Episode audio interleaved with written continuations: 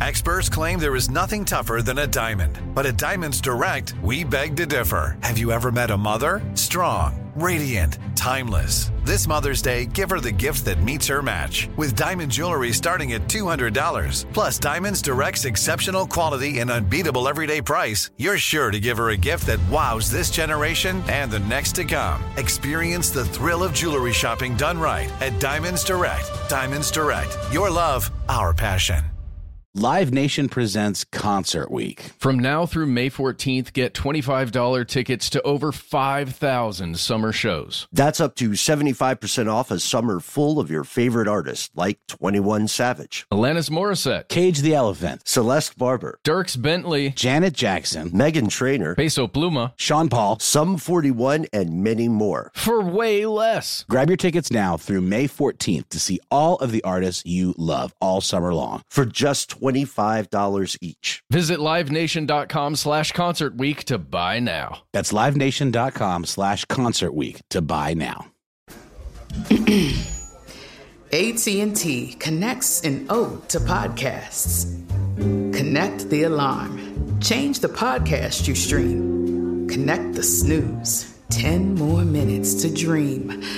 Connect the shower. Lather up with the news. Sports talk, comedians, or movie reviews. Connect with that three hour philosophy show. Change the drive into work in traffic so slow. Connect the dishes to voices that glow. Thank you to the geniuses of spoken audio. Connect the stories. Change your perspective. Connecting changes everything. AT&T. Attention, true crime enthusiast. Searching for a way to unwind after diving deep into the mysteries that keep you up at night? Look no further. Introducing Lazarus Naturals, your trusted companion for CBD relief.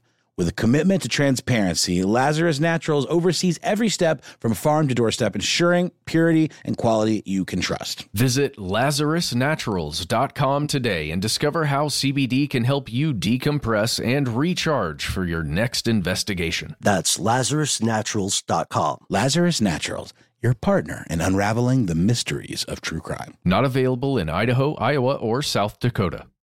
From UFOs to psychic powers and government conspiracies, history is riddled with unexplained events. You can turn back now or learn the stuff they don't want you to know. A production of iHeartRadio.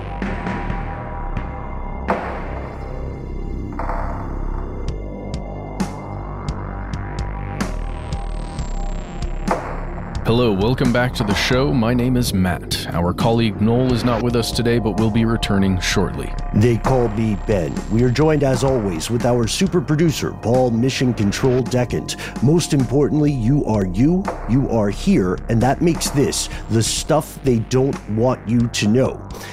Today's show takes us across the Atlantic Ocean to Belgium, where, not too long ago, a serial killer terrorized the country.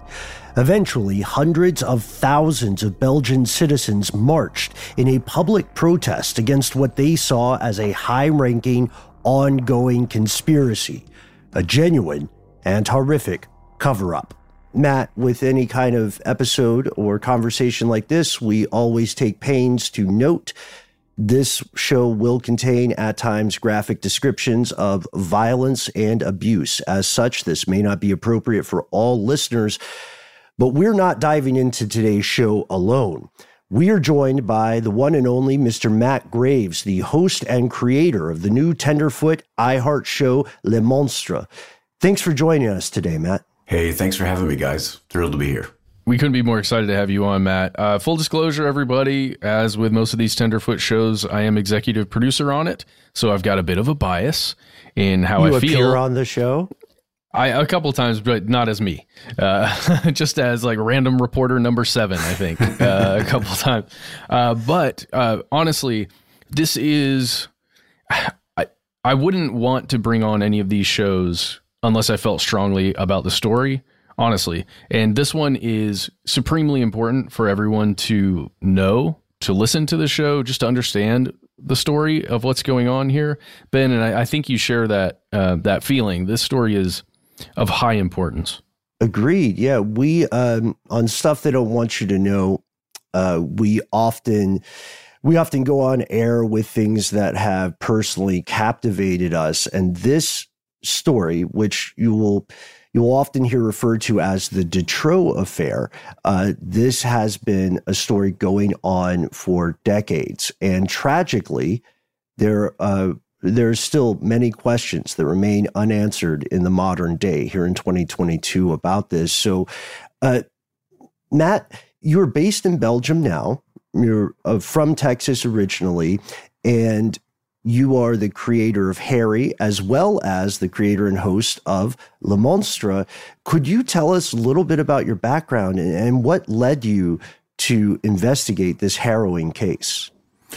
Yeah, thanks. Um, so I'm from Austin, Texas, grew up there, um, and then wound up just by chance actually coming to Europe. I was bumming around after university and there was a girl involved and all that kind of stuff. And, and I thought I would stay in Belgium for just a little while, but ended up staying here for a very long time and have, uh, you know, a house, a wife, kids, pets, the, the whole catastrophe. So I'm, I'm, I'm completely, um, uh, living in Europe now and have been since 1995. And 1995 was the year I moved to this country. And uh, I actually moved here, I think, within two weeks of the first disappearance that we cover in Le Monstre podcast. Um, and I remember it. I, I, I, just remember it. It was a big deal, this affair. And I even remember it before the perpetrator was caught because these posters of, of, of these missing girls were, were everywhere and their parents were really fighting to try to find them.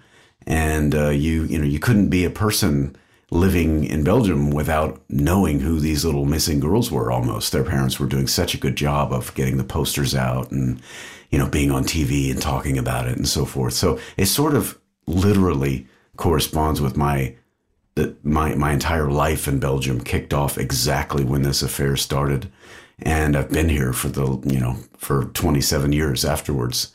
Uh, with one exception, I spent one year living in the great state of Oregon, uh, which was a wonderful experience. Uh, brought my whole family there for a year.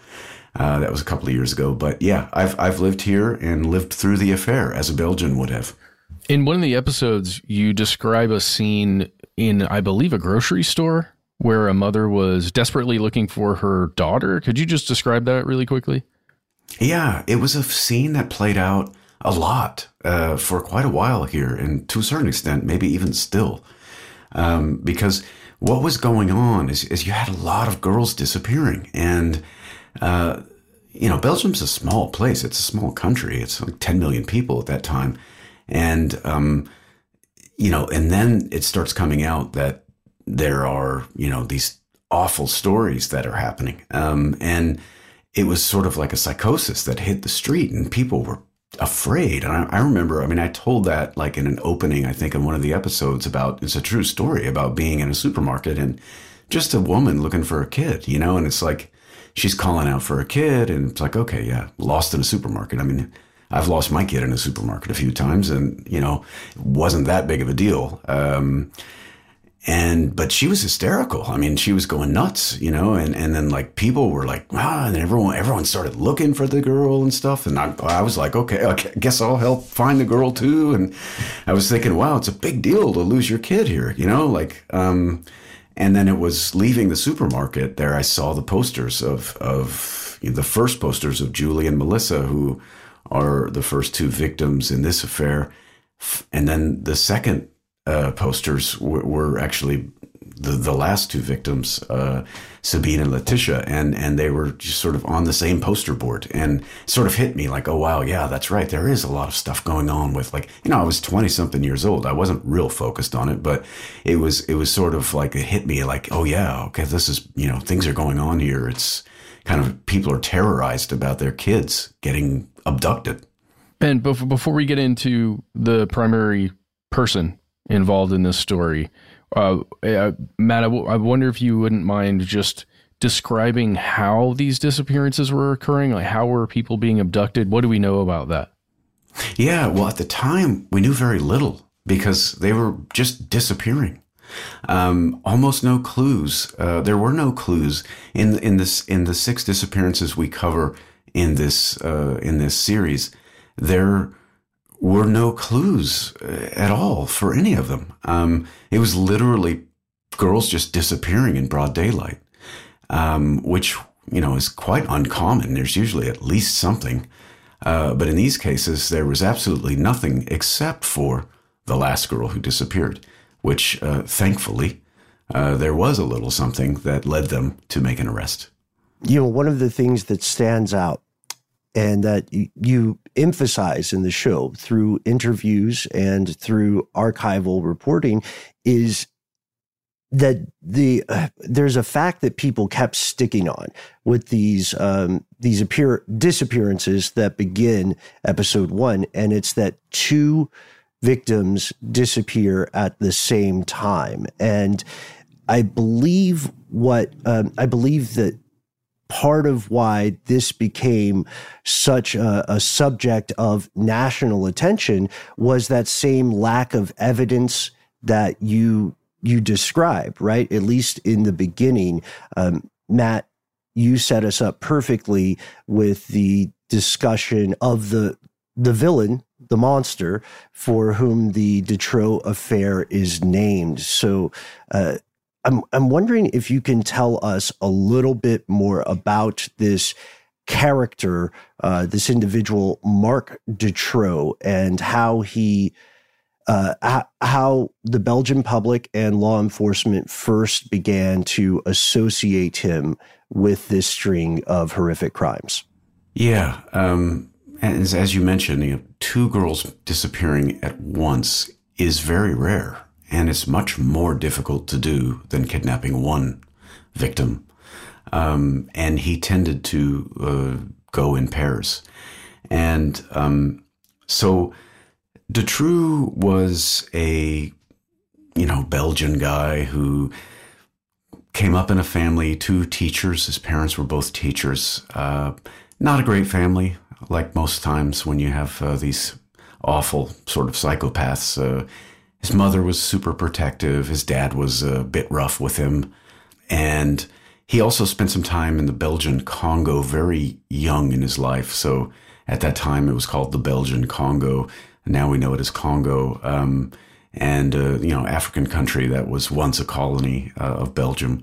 And so they were there. I guess they were doing a teaching stint for, for a little while and then came back to Belgium and ended up living in this place called Charleroi, which is really kind of like a almost like a Pittsburgh type of place, you know, kind of gritty, um, industrial, and at that time very poor, uh, and lots of crime and sort of just seedy seediness and an underworld, and and he kind of came up in that the grimy streets of Charleroi, as I say. Um, and he was, uh, yeah, he, he was a bad kid early on and, and got kicked out of school a couple of times and was always involved with just bad stuff, like being a bad kid, basically. Um, and then his mother, uh, she ended up uh, leaving his father, and then sh- his mother uh, got a new boyfriend who was basically like a year older than Dutroux or something like that. And that was a real shocker for him. Uh, he frequently comes back to that as being a key moment in his life. And I think he was 16 and he left home after that. And um, then he really that there's a real hole in terms of our understanding of his the details of his life at you know from 16 till about 25. We do know though that he he was basically he studied and he became an electrician technically on paper, but really what he was doing is becoming a petty thief, stealing cars, uh, doing all kinds of you know basic street crime and all of that. Um, and, you know, that's the sort of, there was also when, when he was 18, it's believed that he ended up living with a pedophile. Um, and that it was, it's believed that during that time, he himself became a male prostitute. Um, I don't think that was his main job, but he was just doing it. Um, so it kind of goes from bad to worse with this guy. Um, he's, you know, living in a bad neighborhood becoming a thief, not getting along with his dysfunctional family, leaving leaving home at 16 years old, uh, you know, getting into more crime, living with some deranged pedophile and becoming a male prostitute. Uh, and now he's only 18, right? So from there, um, he, like I see, you know, we don't know all that much, but afterwards, in, in the 80s, he really starts getting into crimes against women, or I should say, girls and young women. Uh, and that's his first wave of, of crimes uh, outside of his regular criminal activity because he was constantly a criminal. Basically, he was a, a full time criminal, mostly involved in, in stealing cars and not just stealing, but trafficking them, right? There's a big, there's a big sort of almost mafia led deal in Europe, and Belgium was a big a place where a lot of that took place. So, you know, stealing cars and VIN numbers and then moving them on and doing all that sort of uh, car theft stuff. Uh, and then, but I guess he he made his first forays into into raping people, and uh, he he you know the first ones that we know about, which there probably were others. Uh, you know, were young girls. Uh, I think one of his first victims was 11 years old. Um, and he he he abducted her and raped her, um, threatened you know that if she told anyone he would kill her. Uh, took pictures, and that's another recurring theme with him, and let her go. Um, and then from there, you know, there were four more girls that we know of at this time that uh, were abducted, um, sequestered, and uh, abused uh, up to 24 hours, I think, was the longest he would hold them. Um, they're known, it's known that there were other perpetrators involved. And at this time as well, his wife got involved, or his second wife, I should say. And um, she was actually involved. I mean, she, she was literally driving the van when they would go abduct a girl. Um, and so, yeah, it's really dodgy and it's really dark but then it gets darker after that. Let's pause here for a word from our sponsor, and then we'll dive back into the harrowing story of Le Monstre. Live Nation presents Concert Week. From now through May 14th, get $25 tickets to over 5,000 summer shows. That's up to 75% off a summer full of your favorite artists like 21 Savage, Alanis Morissette, Cage the Elephant, Celeste Barber, Dierks Bentley, Janet Jackson, Meghan Trainor, Peso Pluma, Sean Paul, Sum 41, and many more. For way less. Grab your tickets now through May 14th to see all of the artists you love all summer long. For just $25 each. Visit livenation.com slash concert week to buy now. That's livenation.com slash concert week to buy now. Snagajob is where America goes to hire, with the deepest talent pool in hourly hiring. With access to over 6 million active hourly workers, Snagajob is the all in one solution for hiring high quality employees who can cover all your needs. On demand, temp to hire, part time or full time. You name the position warehouse worker, retail associate, grocery store clerk, fitness trainer, baker, stylist, bellhop, podcast producer? Yeah, Snagajob's got a worker for that. With our easy to use platform, you're able to seamlessly post and fill available positions quickly with a dedicated customer support team to provide all the help you need along the way. Kind of nice knowing you have a talent pool like that in your own backyard, right? Snagajob is the partner you need to keep your business running smoothly. So visit snagajob.com or text snag to 242424 to talk to an expert. Snagajob.com, where America goes to hire.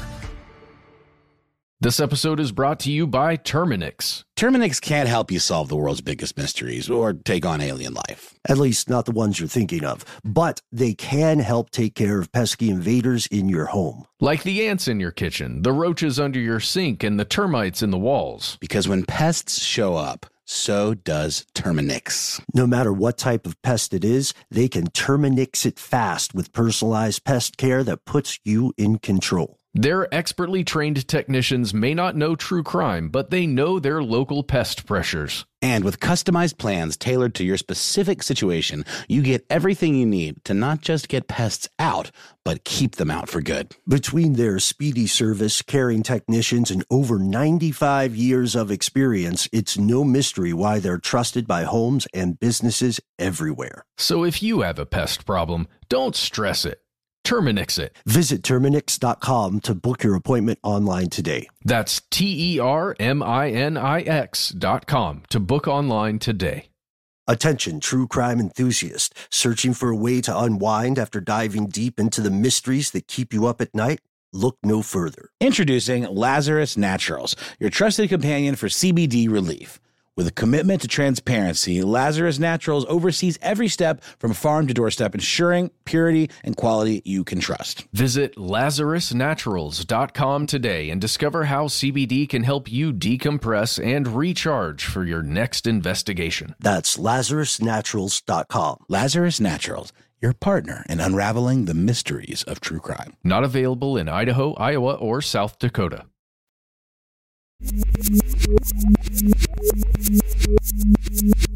And we're back. Matt, can you tell us about the timeline a little bit? Like when when is Dutroux kidnapping uh, girls or at least assaulting girls, and then how does that lead up to the uh, the victims that are talked about in La Monstre? Yeah, so that that that spate that I kind of went through uh, that started in 1985 when he was 29 years old. He met his second wife. He was had a drifter who was living uh, in a caravan in his uh, in his sh- shitty house that he had down in Charleroi, and um, those three of them, his wife, this guy who was a guy named Jean van Peteghem, who was not real not real smart guy, basically kind of a loser. Um, and uh, he Dutroux and the, and his wife and this guy went out and, and, and kidnapped and, and, raped these five girls, um, and eventually got caught. Uh, and Jean van Peteghem spilled the beans on Dutroux and his wife, and they were both arrested, and all three of them were arrested. And uh, you know he was held in in jail, and then went to trial, and then was convicted um, of of raping and abusing these five girls, and they also convicted him because he had he, he had done a shakedown on an elderly woman as well, and basically, yeah, was violent and and and extorted money from her. So he got sentenced. Were, were any third, of those victims killed? None of them were. None of them were. They they were all uh, left alive, and I think you know that changed his calculus for his future wave of crimes. Uh, but what happened then is he was you know he was convicted. He was sentenced to 13 and a half years, um, and he only served a total of I believe six years. I mean. He, he was convicted in 1989 and he was out by 1992, but he had time served before that. So um, in 92, Dutroux was let out of prison. And the week or something before his mother wrote a letter to the warden begging them not to let her son out of prison, saying, We're worried about what he's going to do. Um, so she was, I think she wrote a couple of letters, right? Um, so he rolls out of prison, and his wife at that time waited for him, uh, Michelle Martin. And uh, yeah, then you know they, he Belgium's a strange place. You, you know, you can you can get a pension or, or, or social support here more easily than you could in other countries. And he managed to, you know, he was such a manipulator for everything, actually. So he really always was always manipulating everything to his advantage. And he figured out a way with him and his wife to get this state pension. Um, and then he got them to prescribe him powerful sort of tranquilizers, including Rohypnol.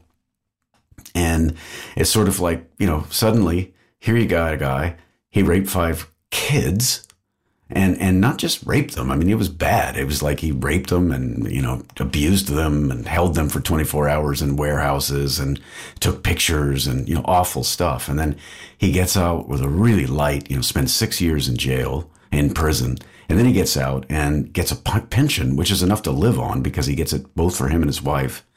and then uh, they give him a bunch of Rohypnol. and it's like, okay, so now he's he's he's collecting his Rohypnol, and he gets right back into the game. He starts uh, stealing again, getting involved in the criminal networks in Charleroi, and then he gets you know called out a few times for uh, he was molesting girls at like ice ice rinks. Um, you know, he got caught for that as well. You know, uh, uh, and he then at that time started going to Slovakia as well, uh, Slovakia and Eastern Europe, and I think he had thoughts that he could do good, you know, dodgy illegal things between Slovakia and and Belgium involving probably human trafficking. Um, and it's known, and he was, uh, you know, it's known that he did rape at least two victims in Slovakia.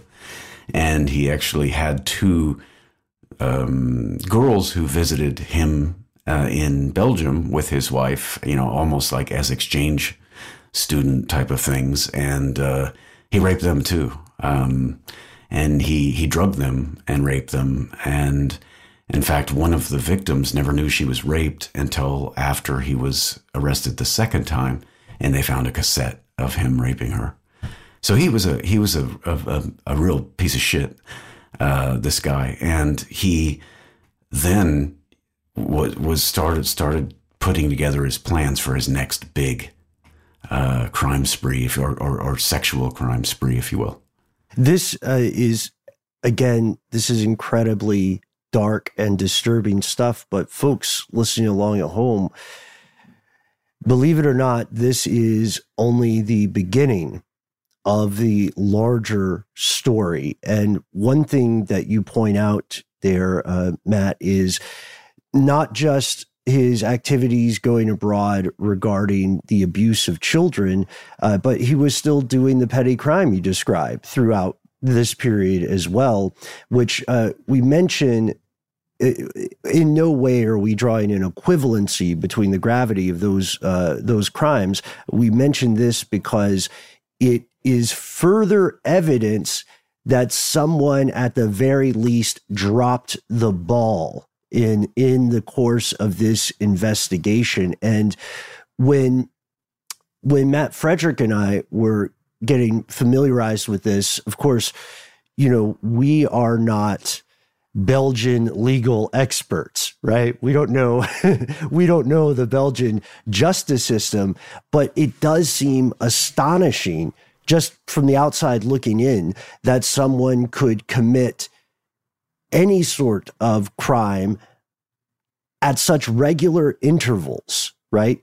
Let alone sexual abuse, torture, and kidnapping, and you know later murder.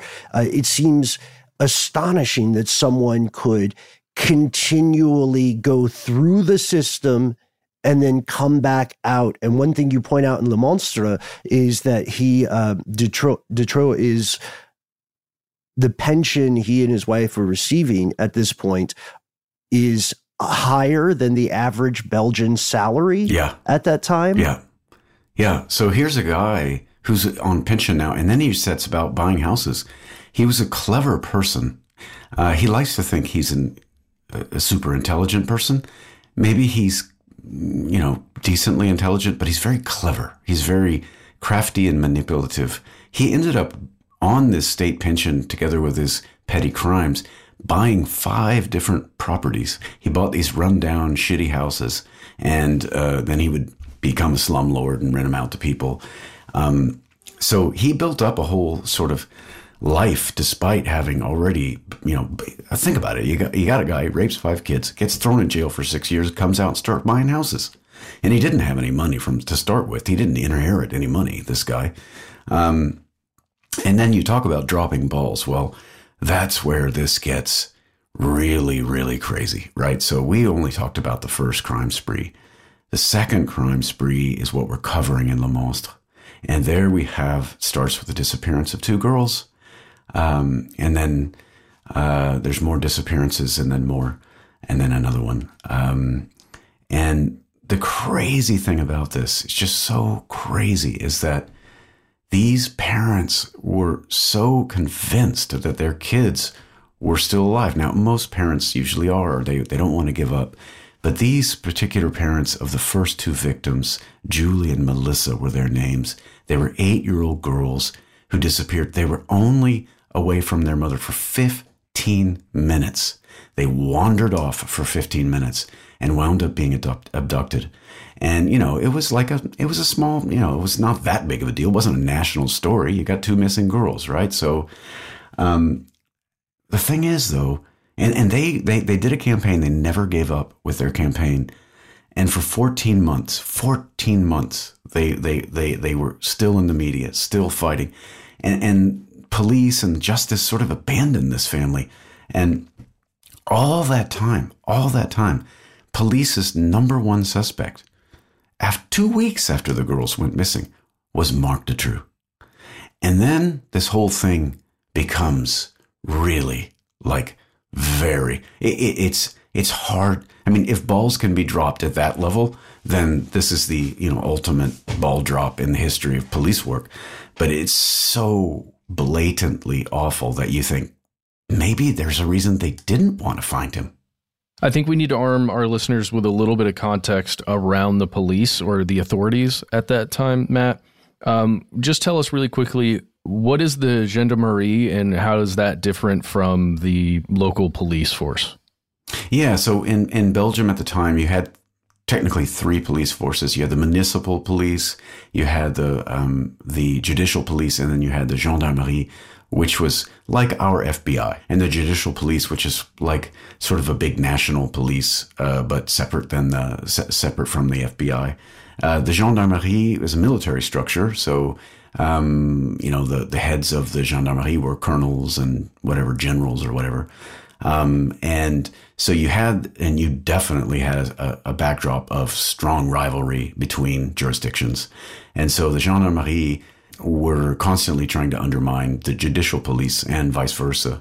And so, you know, what kind of happened here is that the gendarmerie were the ones who kind of started picking up on Dutroux as a possible suspect here.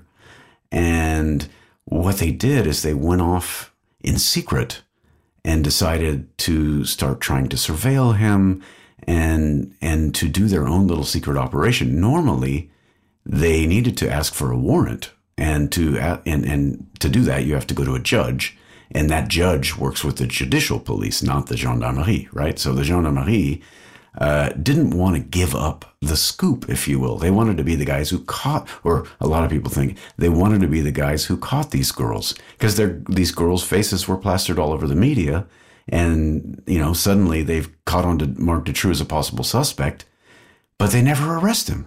They never arrest the guy. I'm talking 14 months later, their bodies were found. Those two girls, two weeks after they disappeared he was already a suspect. And then a month after that, he was their number one suspect. And, and they never issued a warrant. They never did a search. They never did anything. And it's just, it's just mind boggling. It's mind boggling.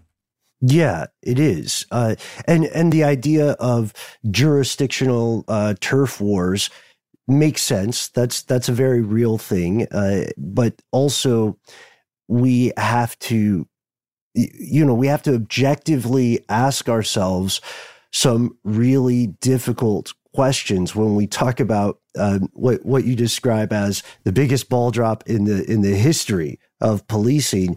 Um, I, I tend to agree, and it's it's quite understandable, even if you consider yourself a dyed in the wool skeptic, it is quite understandable how so many members of the Belgian public would begin to suspect that there was something beyond incompetence that could explain some of the missing steps in these investigations. And, and what, what you're saying now here about the jurisdictional police relationship with uh, with justices, it makes me wonder.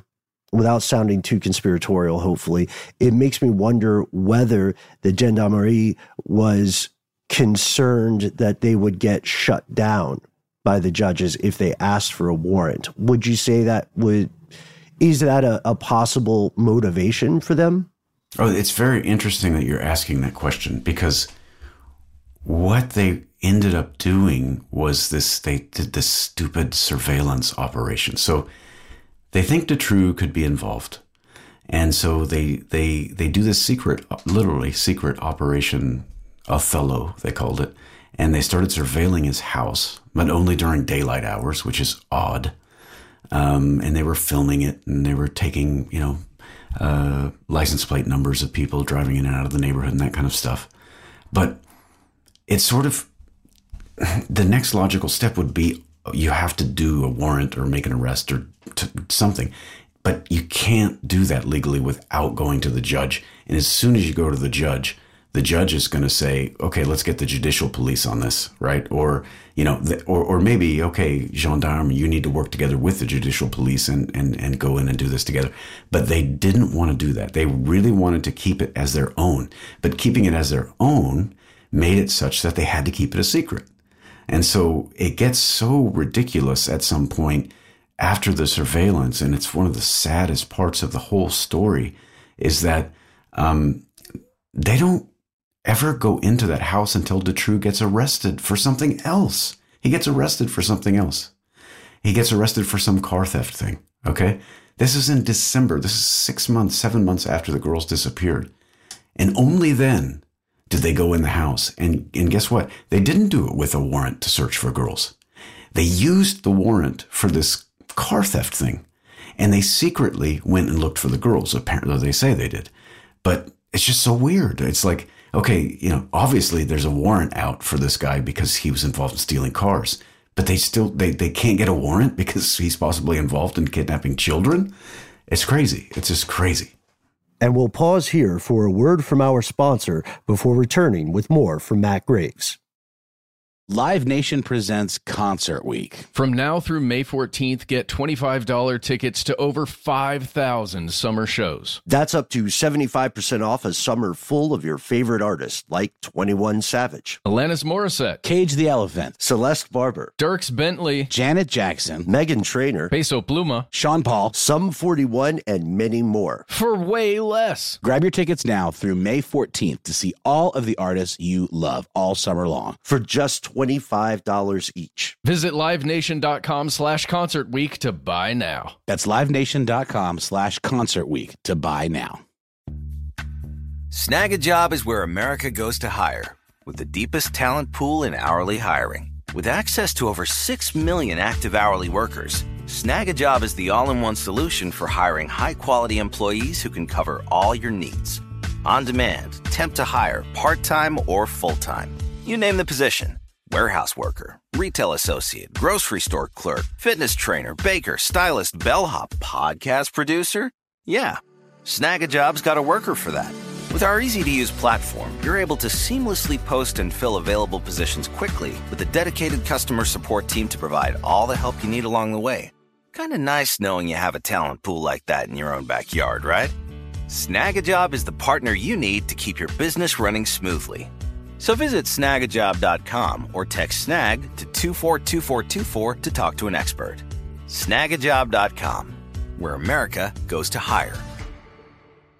This episode is brought to you by Terminix. Terminix can't help you solve the world's biggest mysteries or take on alien life. At least not the ones you're thinking of. But they can help take care of pesky invaders in your home. Like the ants in your kitchen, the roaches under your sink, and the termites in the walls. Because when pests show up, so does Terminix. No matter what type of pest it is, they can Terminix it fast with personalized pest care that puts you in control. Their expertly trained technicians may not know true crime, but they know their local pest pressures. And with customized plans tailored to your specific situation, you get everything you need to not just get pests out, but keep them out for good. Between their speedy service, caring technicians, and over 95 years of experience, it's no mystery why they're trusted by homes and businesses everywhere. So if you have a pest problem, don't stress it. Terminix it. Visit Terminix.com to book your appointment online today. That's T E R M I N I X dot com to book online today. Attention, true crime enthusiast, searching for a way to unwind after diving deep into the mysteries that keep you up at night? Look no further. Introducing Lazarus Naturals, your trusted companion for CBD relief. With a commitment to transparency, Lazarus Naturals oversees every step from farm to doorstep, ensuring purity and quality you can trust. Visit LazarusNaturals.com today and discover how CBD can help you decompress and recharge for your next investigation. That's LazarusNaturals.com. Lazarus Naturals, your partner in unraveling the mysteries of true crime. Not available in Idaho, Iowa, or South Dakota.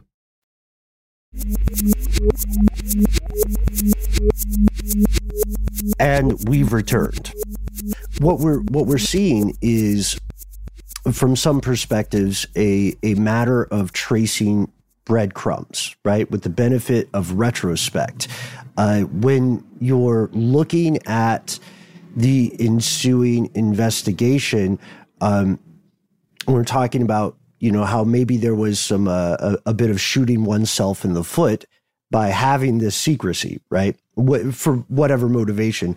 Um, let's get to let's get to the moment where they do find evidence that whether in Othello or uh, related related incidents, uh, let's get to the moment where they do find evidence that Dutroux or Dutroux has uh, has been committing these crimes or has been abducting and holding these victims how how do they find this out? So we're we're in the we're in the house we're one, one of the properties.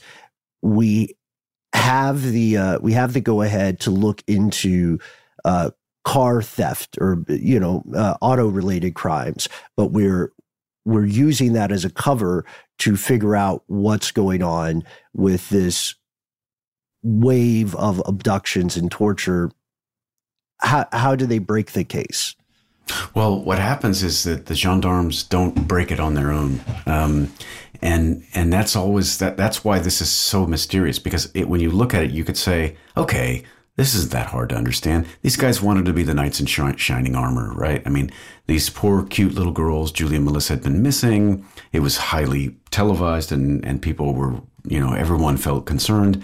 And they didn't want the judicial police to make the arrest. They wanted to go make the arrest. That would have been all logical.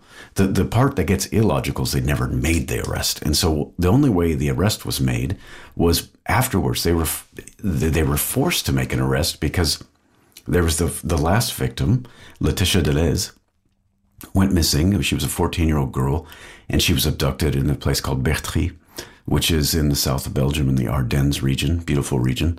And um, there were a couple of witnesses who who noticed a few things. One of which was this dirty white van. I mean, it sounds like stereotypical, right? I mean, they they were in a dirty white van, you know, um, and and then there was another witness who who was actually a, a sister in the order, um, a sister at a Catholic church who uh, also saw that van. And the police sort of zeroed in on that, and they had this in, in what, what, you call a, a king's prosecutor. The Belgium is a monarchy, and so uh, a high level prosecutor are, are called the crown prosecutor or king's prosecutor. And this particular prosecutor had the jurisdiction over this area where this girl had disappeared. And he's just happens to be this wily, incredible individual who just jumped on it immediately. Unlike a lot of the other paper pushing kind of people, he just was like, "Oh, well, this girl went missing," and he got in his car and drove to this, you know, drove to the town and started running a police operation, basically. Um, and and basically, you know, through him and his investigating judge, that he, you know, in Belgium, you have to have an investigating judge when you're going to go do something serious and start asking for warrants and all that. You need a judge behind you. And so he got his judge, this guy named Connerotte. So Bourlet is the is the famous prosecutor and Connerotte is the famous judge.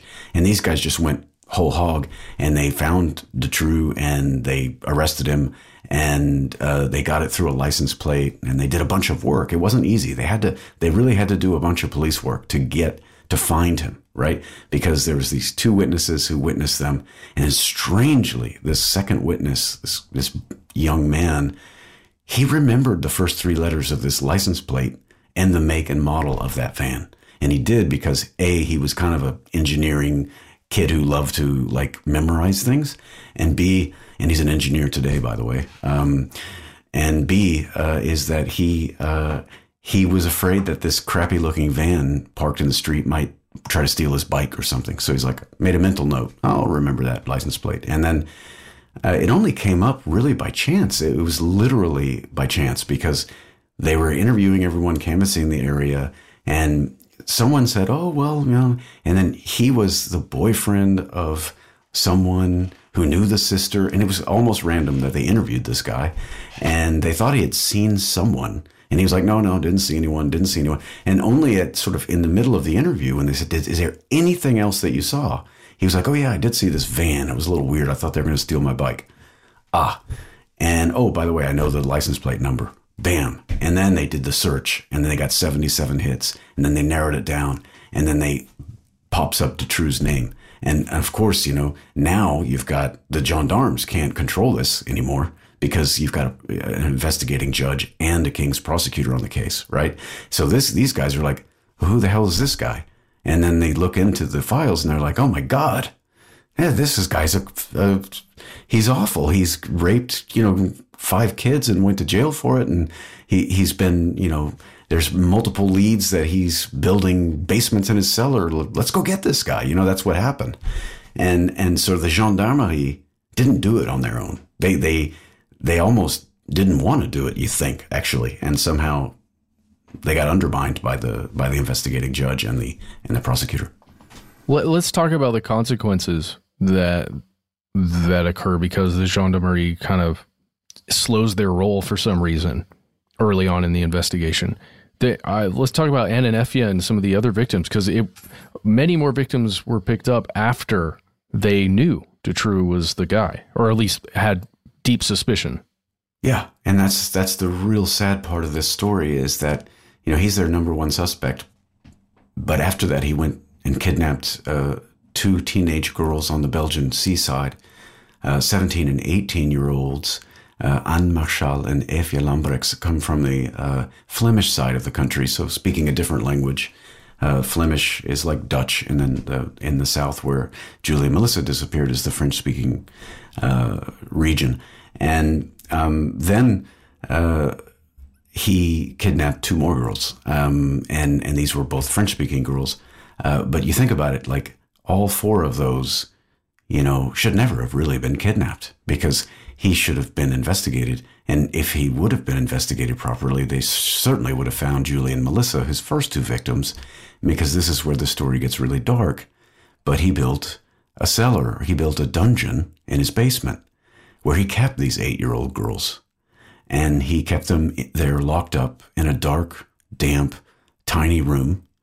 And um, he would take them out every once in a while and abuse them and put them back in. Um, and it's it's the saddest story you'll almost ever come across because um, what happens uh, to those two girls is when he's arrested, okay, for a car theft, they're still there, and now they're in an empty house, and it's December in Belgium, and it's cold, and it's damp, and it's dark, and Dutroux's not there.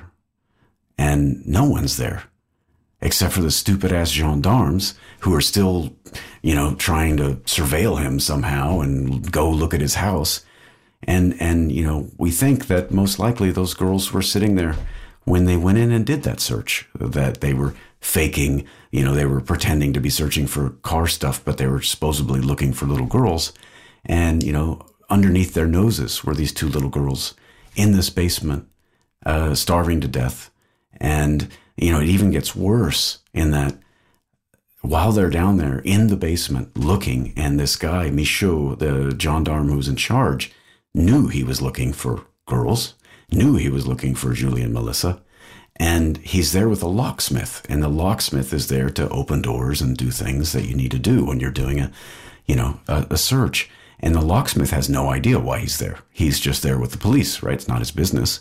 So uh, but there's voices. They hear little. Vo- the locksmith is sure he heard little voices, and he heard this whispering voice sound, and he's like, "Wait, shh, shh stop!" And and and basically, this this gendarme says, "Shut up!" to everybody, uh, and then the voices stop, right? And afterwards, when you learn what happened to these girls and how they were manipulated and how Dutroux told them a story, how there were bad people coming to get them and he was actually protecting them, you understand that if they heard that, they were like, oh, we better be quiet. The bad people are maybe here. And so they were really quiet. And then they didn't find them. Um, and so they left the house and, and afterwards, you know, under oath at the court, at the proceedings, this, this locksmith, you know, he said, I don't know anyone if they would have known that they were looking for girls, which I did not at the time, I don't know anyone who would have left that house without tearing it to, to pieces. Um, and, you know, it's just another one of those things. It's just another one of this story. And believe me, we've only gotten to a little tip of the iceberg here. This story keeps going. The story goes and it goes and it, and it has almost every thing that you can imagine. Um, I don't want to. I've got there. There's there, there's parts of it where it gets so crazy that it's not just crazy police stuff. The story just gets crazier on, on many levels. Um, and and around episode nine, it's going to take a big turn that people are going to be like, "What? That's the last thing in the world that they were going to be expecting." And it happened and it's all true. it's just all true. That's why I did this. I, I, I, started this being suspicious. I, I hate conspiracy theories. I'm not a conspiracy theorist. And I thought, oh, this was just incompetence. And, but it's an incredible story, you know, because it almost led to the demise of the entire country. Actually, it was the biggest protest in the history of this country. Um, but, but, you know, uh, when I came into it, I was very skeptical. But now I'm like, God, my God, something, something was going on there something was going on. Right. It's unusual for a criminal investigation to lead to things like the uh, a judge being kicked off of a case, ministers resigning, hundreds of thousands of people marching in the streets. Uh, and this, maybe we talk a little bit about this because we don't look, folks fellow conspiracy realists listening along at home, uh, there is excellent, excellent research in this show. And again, it is it is disturbing, but as you said, Matt, it is also undeniably true. The facts are there. Um, one thing I think we could we could talk about a little bit is maybe we can um, we're, we're mentioning some of the, the the missed opportunities in investigation, and I'm being very diplomatic calling them that. Uh, but let's let's also uh, go back to the first judge. You called him the famous judge, right? This uh, this one comes up when people are learning about the story, but he's not the only judge because he was dismissed from the case due to a conflict of interest. Could you tell us a little bit about what led to his dismissal? Yeah, and that's really when the shit hit the fan here in Belgium. Was uh, when so this guy was uh, these this couple, uh, this prosecutor and this judge, Bourlet and Connerotte everyone liked these guys. You could tell that they were just rolling up their sleeves and saying, damn it, these girls are going disappearing. We're not going to let this stand in our country. We're going to find whoever did this and we're going to not stop until we find everybody involved. Right. And, and he was already almost sort of a hero of the people for, for just getting so involved and getting results early on as soon as it crossed his jurisdiction. Right. Um, and then, you know, suddenly, uh, they were both invited to like a dinner to say thank you, you know, for finding the Laetitia Delhez who who had disappeared and, and was saved. Um, and like a potluck, ta- right? Like a, yeah, a, it was an like informal, like just a thing. Potluck dinner. It was thrown by like the the little village where she uh, was from. It's a tiny little village, and the parents and stuff were just like, oh, these two heroes who found my daughter, and we want to invite them for a spaghetti dinner. You know, like probably worth about f- three bucks, you know, total total investment. Uh, and lawyers uh, for Dutroux saw this picture of Connerotte there. He was a judge, so technically he shouldn't be there uh, because he's supposed to be neutral. Although I don't think his neutrality was compromised by him being there. You know, anyway, the Court of Assize ruled on it and said, "Nope, you're out. Um, we got to take him off the case." And man, at that point, that's when everyone was already pissed off about this thing. And then when that happened, everyone just, you know, like I say, the shit hit the fan here in Belgium. I mean, people, uh, you know, the Hell's Angels rolled into town, literally. And, you know, the, one of the images that, that I'll never forget is imagine a fire, fire brigades, like fire engines pulled up to the Supreme Court and hosing it down just literally hosing it down to symbolize that the court and the law and, and is is corrupt and we're turning our hoses against the Supreme Court to give it a washing down because it's all corrupt and dirty and we've had enough. And and like it was you're talking 3% over 3% of the entire population protested that day. That's that's the equivalent of like 10 million people in America, right? It's unheard of level You've got um, fire departments spraying down the Supreme Court. You've got uh, all of the Hells Angels of Belgium rolling into town. You've got just people, just everybody in the streets, just going nuts about like, no, we cannot have this. We this has to stop. And and luckily, luckily, the parents who are who are wonderful people, the parents of these victims, they're incredible people. That's part of the whole story is that they stopped everyone from tearing everything down. They were like, no, come with us and let's do a peaceful march, insisting about how this all has to change and we need to clean up this system and get results in these cases. And it was a big moment of national solidarity. Everyone came together in support of these families. And these families were from two language. It's almost like, you know, a big congregation of, of Republicans and Democrats coming together and hugging each other and saying we all need to, you know, work better and be better and do things, you know, together and achieve greatness and fix everything. You know, that's because those, those, those communities don't mix very well. You know, they they have long historical grievances, uh, and so they really came together at this point, and it was an amazing moment. It's incredible. It's a great picture too. And that's actually what episode seven is largely based around, right? That just came out. It's called La Marche Blanche. Oh, how, how would you say it, Matt? I'm sorry. The the La White Marche, March. Uh, the French is La Marche Blanche, uh, Okay. or the White March. Yes. Um, and, and it really does focus on that. And there's, oh man, there's so much information in there. I just really want want to ask you. Uh, you spoke with Corinne. Is that how you say her name? Russo, one of the the Yeah. mother of Melissa Russo, who's one of the victims. Yes. And she has this quick quote that I just want you to react to when it comes to, I guess, the White March and how people were feeling at the time. Uh, she states The gendarmes seemed like guys who wanted to find the girls, but at the same time, they seemed like they were afraid of everything. What what do you think that means? That this police force was afraid of everything? Well, I think, and, and this is such a hard mystery uh, about why the gendarmes didn't act, right? Um, and I think, and she thinks that those guys that she was talking to on a daily basis, and even the guy who missed, you know, missed the girls when they were looking for them, and uh, that they were low level guys in the gendarmerie. Uh, but there was something bigger going on there. There were some people upstairs who had decided that they didn't want to do what they should have done. And the big question mark is why, right? Uh, and I mean, I mean, some people just say it was all incompetence. A lot of people still say that. But when you look at it and study it as hard as I have, you can't have that much smoke without some fire. There was something wrong. Something was going on, right? Now, was, was it that they were protecting this crazy pedophile? No. I mean, Dutroux was a loser. They didn't give a damn about him. Um, was it was it that they were protecting one of Dutroux's customers who might be a high-ranking gendarme or politician? Maybe. Uh, was it something a lot more complicated? Probably. Uh, probably to do with the police war, war between the police services and and the stolen car network and uh, various levels of, of, of sort of corruption within the police. And there was some reason, some reason that they didn't want to go in there.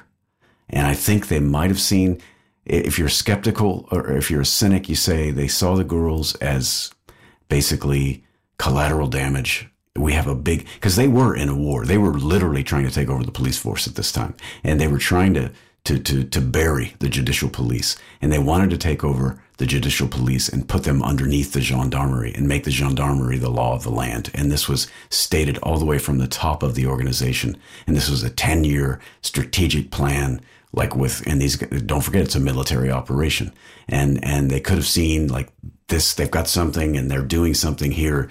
And for some reason, they didn't want to go get Dutroux. And as I swear to you, it's, it's so hard to understand. Either they were protecting someone or it has something to do with a very complicated thing related to that stolen car ring that the judicial police were dirty on. They were involved. The judicial police were involved. They were corrupt. They were involved with the mafia and the and the car theft rings in Charleroi. And so there's speculation that maybe they were trying to show up, trying to catch the judicial police, but that Dutroux was in the way somehow. And they or or if they if they if they caught him, then they didn't get to win their long battle of of, of undermining the judicial police. But you know, it's just it's just crazy, and it's it's uh, whatever they were doing, they didn't do their job. That's for sure. Well, let's you know let's follow up on this because one thing that stands out to me when you talk about when we're talking about the the Belgian public coming together in such an enormous show of solidarity is that they were coming together at least in some aspect to uh, to protest against what they saw as another much more sinister form of cooperation, right? The the allegations were that uh, Dutroux was not alone, right? The idea that he was not uh, simply I, I don't want to diminish this. The idea is that he was not simply a um, monstrous criminal with no other motivation than the commission of monstrous crimes but that he had as you as you mentioned Matt that he had customers that he had financial motivation that he was connected with some sort of larger um, larger operation on on its own. And this is i think one of the one of the aspects of the story that remains mysterious to a lot of observers the the concept that this individual may have had accomplices. And sometimes when people are talking about that aspect, they point to things that we've discussed, like the fact that he was regularly getting off very easily for horrific crimes, or the fact that so many aspects of investigation seemed to be stonewalled or somehow stymied or even just completely ignored, like um, like DNA testing, for instance, which feels like day one stuff in this kind of investigation. You know all about the uh, the alleged and the proven accomplices, proven being his wife, for instance, uh, and and some of his other accomplices in car theft uh, and car trafficking crimes. But what do you think about the allegations that, uh, if if we just look at this as a thought experiment, what do you think about the allegations? That there was a larger network at play and that he was just sort of a, a field agent for that for that initiative? Yeah, this is the biggest question that still divides people today. Um, for me personally, just looking at it, uh, it seems you just got to go back to the facts again. Let's go back to the facts. Like, what was Dutroux? Dutroux didn't ever do anything for without money. Everything he did was to make money. Every single thing, and he was notoriously cheap. I mean, he bought the cheap shit for everybody else and saved the good stuff for him. He stole gas. He had this weird way of stealing gas for his car. So he never had to pay for gas. He wouldn't pay for anything. He was really, really known as a skinflint, this guy. Um, and every single thing he ever did was for money. And by the way, he told people that he was going to kidnap girls and sell them.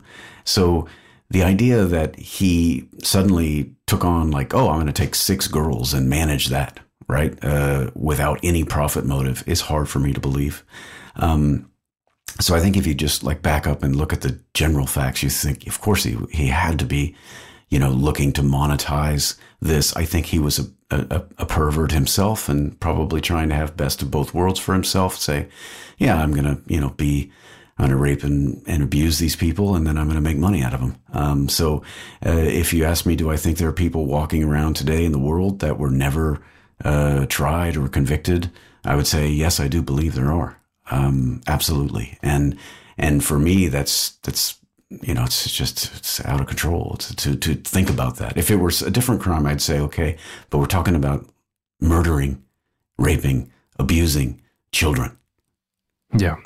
There's a moment in Le Monstre where you have someone, I think a, a little girl, read letters that were sent um, to the parents of one of the victims by they were written by the victim. It's really harrowing to to hear that. I wonder when we're talking about monetary gain for this kind of thing, it seems as though rationally a strategy would be ransoming the children uh, if you're really trying to make money on off of it.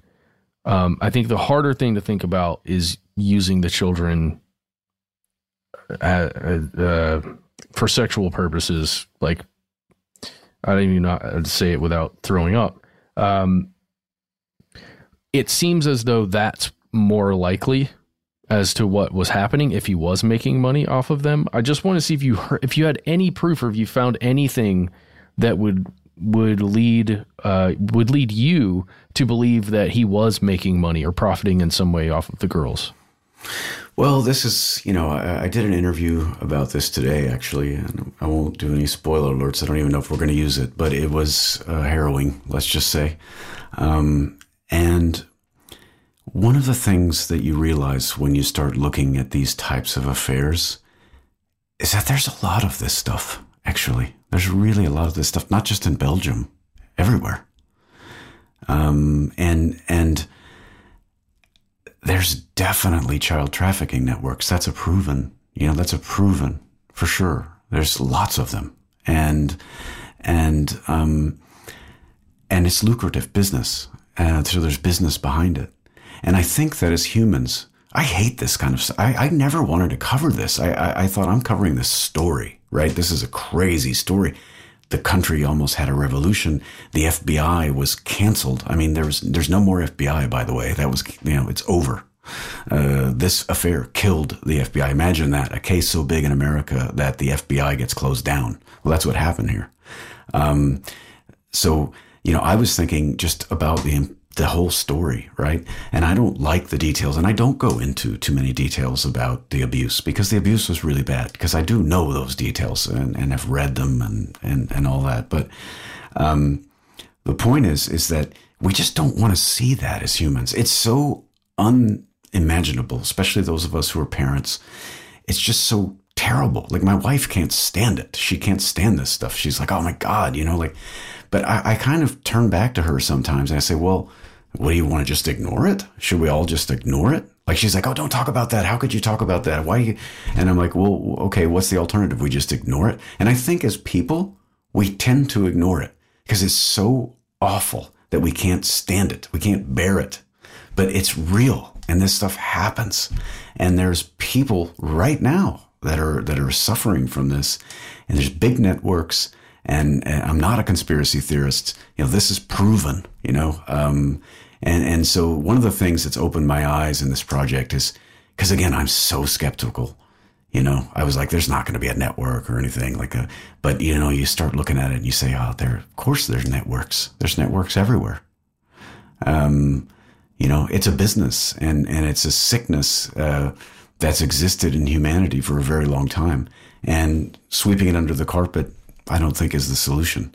So we need to probably be able to face it. And because if you ignore it, you're never going to solve it. Very well said, Matt. And there are, you know, there are so many things that we're not getting to in our conversation today, uh, candidly, because they are addressed in Le Monstre and they are, you should experience them there. Uh, this, this is an ongoing, an ongoing mystery. Like you said, Matt, there are multiple hard questions left in, in the wake of the official conclusion of the Belgian government, right? And I think it's fair to say that uh, even today in 2022, many people living in Belgium uh, do not uh, do not accept the entirety of the official conclusions. Uh, it may it may shock some people to know that uh, the the person we're discussing today is in fact still alive. Uh, and I have actually gone and checked, trying to keep up with the news about this. But uh, as I as I understand, Dutroux is still in prison, right? A sentence of life imprisonment. Yes, he's still around, um, and uh, he's the the problem with Dutroux. I thought about trying to see him, but he's such a liar. Um, you can never trust a word that comes out of his mouth. Um, and I've talked to his lawyers about that too. So, uh, and and the parents, you know, he, he said that he was going to tell them the truth because they still don't know the truth. They still don't know what happened. That's the thing. They still don't know the actual truth. They know that their girls died. They know he was involved, but they don't know even the circumstances, you know, of of how they exactly died. And and uh, he they want to know. But and Dutroux at one point said, "I'll tell you now." But and he was trying to get something out of it, and you just can't trust this guy. He he's a manipulator. He's a psychopath. He's really a bad psychopath. Uh, so I thought, you know what? I don't even want to talk to this guy. Um, if I thought I could get something that would help the families, but all no matter what he says, they won't believe him probably. So it's just you know it's not even worth the time that's one thing I do want to highlight here, Matt, uh, that I think is another thing I think is very well done is that this show is not exploitation, which let's be honest can sometimes happen when we're talking true crime. Uh, so I, I think it's an immensely respectful and thorough objective investigation of some of the problems with this case. So I this isn't even a question on my end. I just want to say I think that was uh, that was very well done and and the correct way to approach this. Thank you. I, I really appreciate that. It's haunted me uh, when I started this because I have to live in this country and.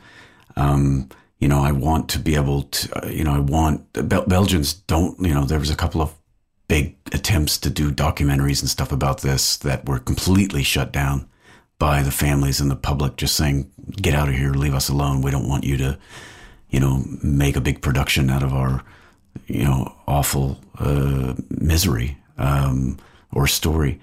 Um, but so as I started the project, I thought my, my goal, and I said this to the my sound guy the first day, I said, my goal is that the families would listen to this and feel that I did the story justice. And I think I think I'm I'm think I'm getting there. Um, and and it was big in Belgium, by the way, when it came out. So they heard someone heard that this story's coming out, and before like the next day, there uh, it's hard to believe there's a front page article about it in major national newspaper uh, papers actually, uh, and then by the following Monday, I was already invited to uh, the primetime TV interview, like talk show right at prime time, like Monday uh, you know, like I don't know, the equivalent of NBC News or CNN or Fox or whatever, like the big, even not even like more like the BBC. It's like the BBC of Belgium, and so the BBC of Belgium had me on their primetime show, like within days of learning about this project, and that that's how focused they are on this. And for me, I was really nervous about this because it's easy to talk to you guys, but talking to Belgians who lived through this and who know the case because they obsess about this case. This case is the most. There's there's no case there where Belgians have obsessed over more than this one. Um, uh, but the good thing is, is that you know I think it came off really well. Uh, I was the, the, the, press gave me a fair hearing, and um, the families have you know that I've been in contact with have remained supportive. So uh, that's a big uh, load off of my back because I was a little worried they might you know, not like this. As somebody who's working on it with you, I'm really proud of the show because I, I do uh, 0.03% of the work on that show. And I really do appreciate just what you're doing. So keep it, keep it going. How can people find the show and, and learn more about it? Yeah, so you can get it. It's on the iHeartRadio app. Uh, it's on um, Apple, Spotify, everywhere. Um, and uh, it's called Le Monstre, L E and then next word, monstre, spelled French, M O N S T R E. And it's gotten off to a huge start, um, more than I ever dreamed of. And it's uh, a, a, credit to the team at Tenderfoot and iHeart, to be honest, that we've been able to have such a really, really strong show because the support and attention to detail is is floored me, to be honest. Um, and I love it. It's it's you know I'm I'm getting my rocks off for things that frustrate me elsewhere uh, by working you know with people that understand you know, quality and don't accept anything uh, that's not, you know, fact checked, A, and B, done correctly and with support. So I, I really find it, it's, it's been fantastic to work with the team at, uh, at Tenderfoot and iHeart Radio. So uh, I'm, I'm absolutely thrilled and hope to do uh, another story at some point. You can also head over to monster-podcast.com to learn more. Fellow conspiracy realists, thank you as always for tuning in. I do very much hope you enjoyed that interview. Uh, again, we want to emphasize that there are ongoing questions in this case. Matt Graves is doing an excellent job researching and exploring these. Uh, we have also only scratched the surface of this affair. So if you would like to learn more about the monster of Belgium, and the questions that remain unanswered, do check out Le Monstre, available, as we said, on any podcast platform you prefer. In the meantime, we would like to hear from you. Don't hesitate to reach out if there's another story that you feel uh, needs more public attention. And do not hesitate to reach out if you yourself may have some leads on the questions Matt Graves mentions in our conversation today. How do I reach out? You might be asking. Well, it's pretty easy. We want you to be able to find us online. Facebook, here's where it gets crazy. Instagram, Twitter, check out our YouTube, uh, where you can see me trying to uh, convince my uh, merry band of miscreants to uh, to get a little weirder with things. So more to come on that front. In the meantime, if you don't sip the social meds but have a story to tell, why not give us a phone call? We are, say it with me, one eight three three STDWYTK. You'll hear a familiar voice and a beep like so beep. And then from there, you'll have three minutes. Those three minutes are yours. Go nuts with them. Get really weird with it. We listen to every phone call we get. Just all we ask is that you give yourself a cool moniker, nickname, and AKA. Tell us what's on your mind. Tell us uh, whether or not you are comfortable with us using your name and or voice on the air. And most importantly, do not edit yourself. If you have a story that needs more than three minutes, you don't have to uh, keep calling repeatedly and, you know, forgetting where you left off and then jumping back on. No, we've got your back. You can write it to us. Send us those links, send us those photographs, take us to the edge of the rabbit hole, and we will do the rest. All you have to do is drop us a line at our good old fashioned email address. We are conspiracy at iHeartRadio.com.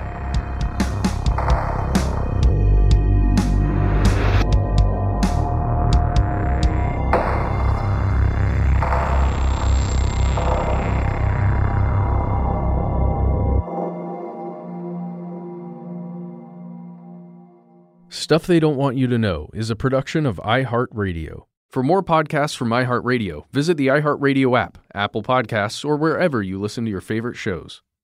Live Nation presents Concert Week. From now through May 14th, get $25 tickets to over 5,000 summer shows. That's up to 75% off a summer full of your favorite artists like 21 Savage, Alanis Morissette, Cage the Elephant, Celeste Barber, Dierks Bentley, Janet Jackson, Meghan Trainor, Peso Pluma, Sean Paul, Sum 41, and many more. For way less. Grab your tickets now through May 14th to see all of the artists you love all summer long. For just $25 each. Visit livenation.com slash concert week to buy now. That's livenation.com slash concert week to buy now. Attention, true crime enthusiast, searching for a way to unwind after diving deep into the mysteries that keep you up at night? Look no further. Introducing Lazarus Naturals, your trusted companion for CBD relief. With a commitment to transparency, Lazarus Naturals oversees every step from farm to doorstep, ensuring purity and quality you can trust. Visit LazarusNaturals.com today and discover how CBD can help you decompress and recharge for your next investigation. That's LazarusNaturals.com. Lazarus Naturals, your partner in unraveling the mysteries of true crime. Not available in Idaho, Iowa, or South Dakota. From BBC Radio 4, Britain's biggest paranormal podcast is going on a road trip. I thought in that moment, oh my God, we've summoned something from this board. This is Uncanny USA. He says, Somebody's in the house, and I screamed. Listen to Uncanny USA wherever you get your BBC podcasts, if you dare.